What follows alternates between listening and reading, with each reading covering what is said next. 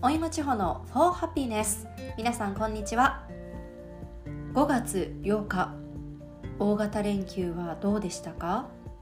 疲れは取れましたか？ステイホームの連休でしたがなんか家にいるというのもこの1年を通してさすがに慣れてきましたね。こういう状況になる前はお休みの日は必ず出かけたいという割とアクティブな方だったんですけれど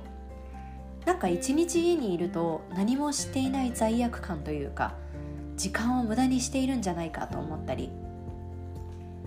でもコロナのおかげといったら変ですけど自宅でも自分の身になるインプットはたくさんできるし外に出ることが全てではないんだなってもちろん早く旅行に行ったり実家に普通に帰ったりしたいという気持ちはありますけどね。はい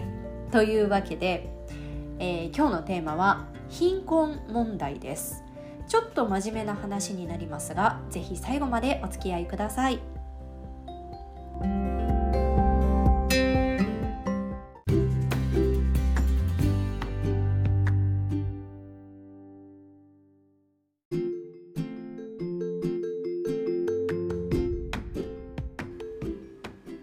れまでイギリス留学のことをね話してきたんですけれど今日は貧困についてえいきなり社会派と思う方もいると思うんですけれどそうではなくてえいやそうでもあるか。一見イギリス留学関係のないように聞こえると思うんですけれど実は私にとっては大いに関係があります。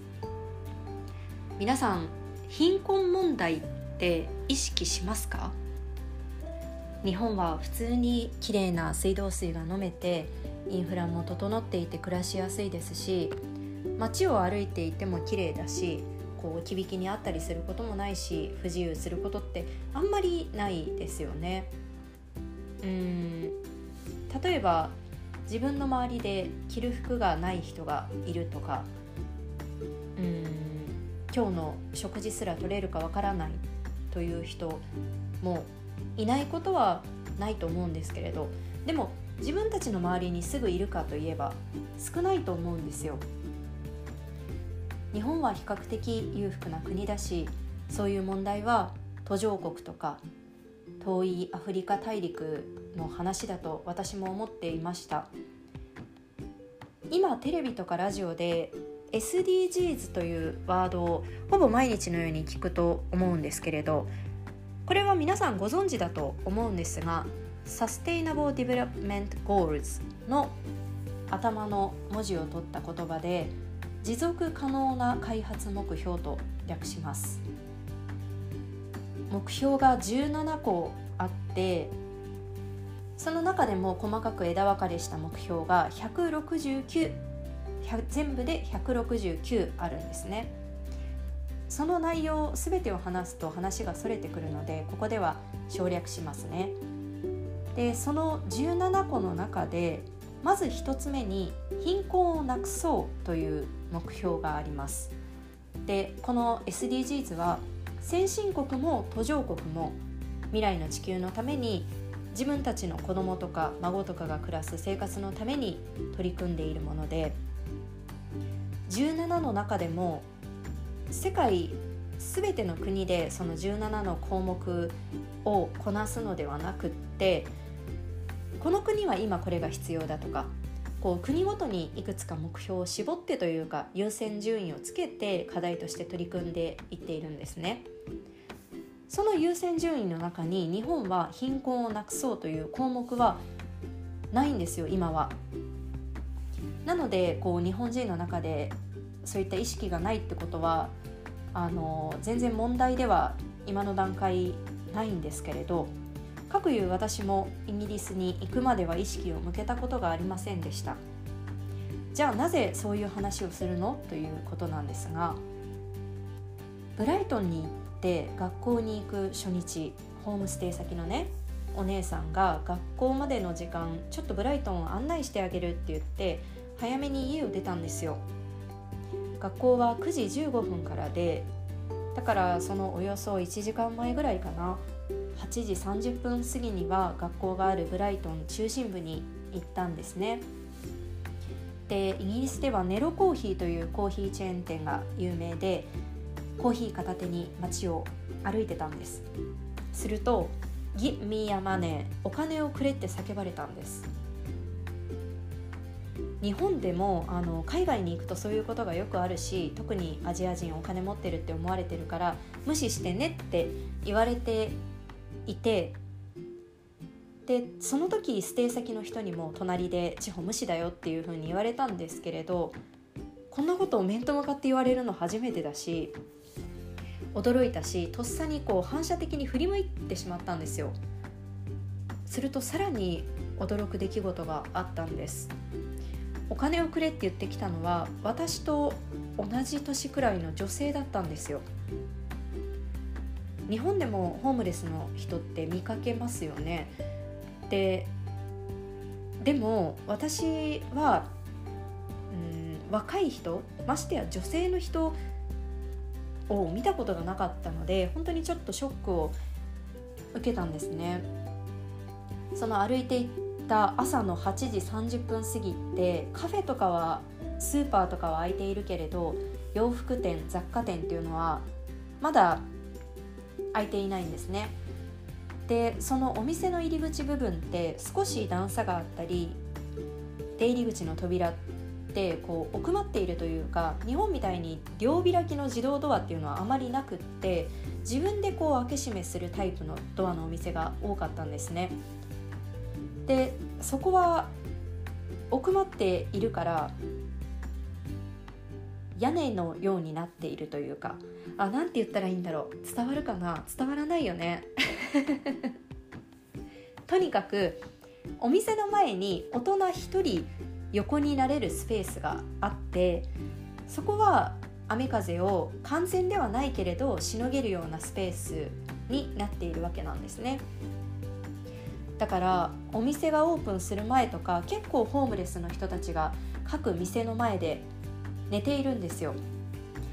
もちろんそれにも初めはびっくりしたし、まあ、何よりその30分散歩をしていた30分やそこらで34人に同じお金をくれって言われたんですよ。初めて行った日にこういうことがあったから本当に驚きました。でこれは貧困の問題なのかわからないけどこういう出来事が普通にあるのでイギリスのスーパーとか大きい商業施設とか日本には今はなきトップショップとかね。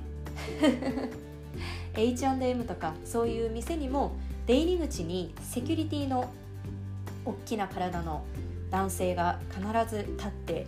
いるんですでこれも初めはびっくりしたけれど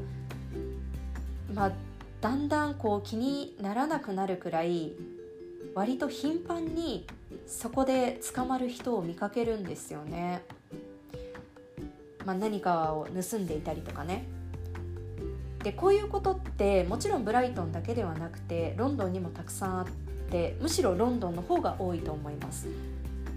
もうボロボロの服で泣きながらすがりついてくるようにお金ちょうだいお金ちょうだいって言ってくる女性にも会ったことがありますねこれは本当かどうかはわからないけれど、えーと、普通に帰る家もあってホームレスじゃないのにわざとお金を稼ぐためにそういうことをしている人もいるという話も聞きました日本でお金が欲しいがためにホームレスをこう演じるというかまあ、それってありえないじゃないですか。なぜこういうことが起きうるのかというと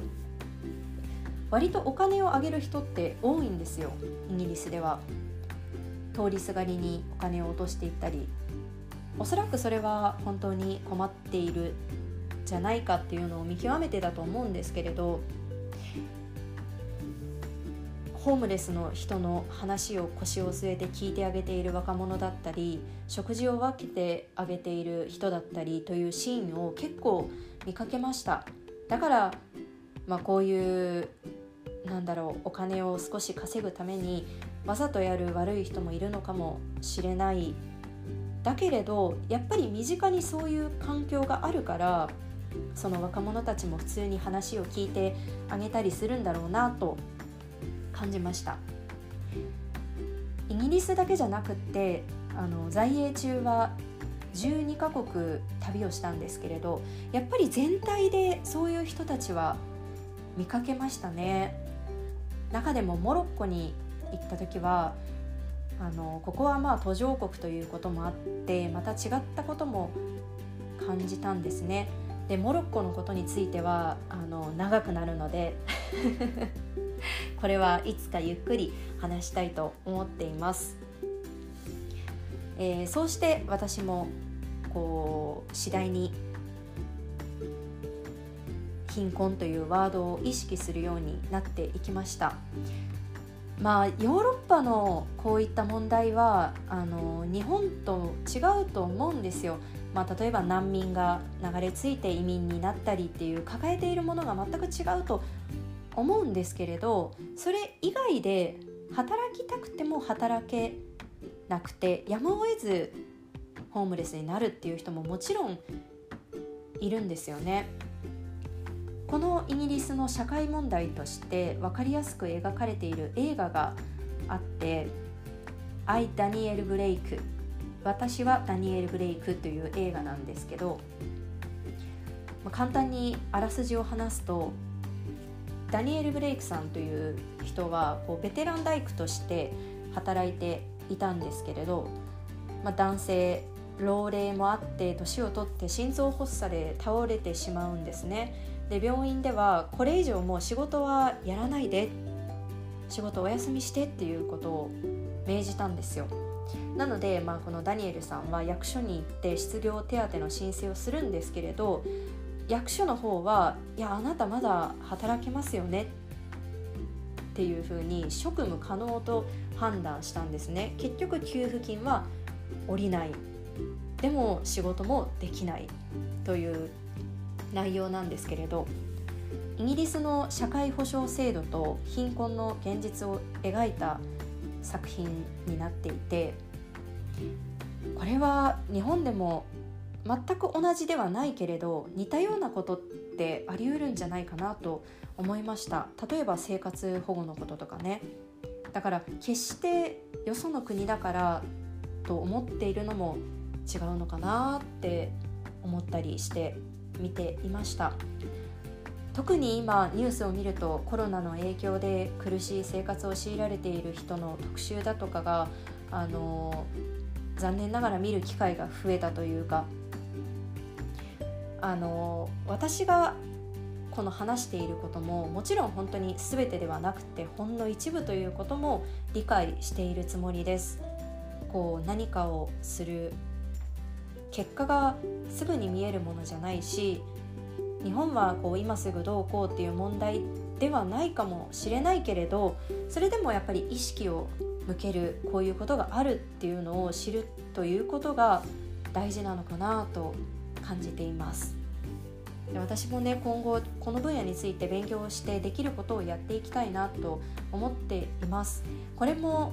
イギリスに行っていないとあのそういう現状を目にしていないとおそらく気づかなかったことだと思うので今日はこのテーマで話しました。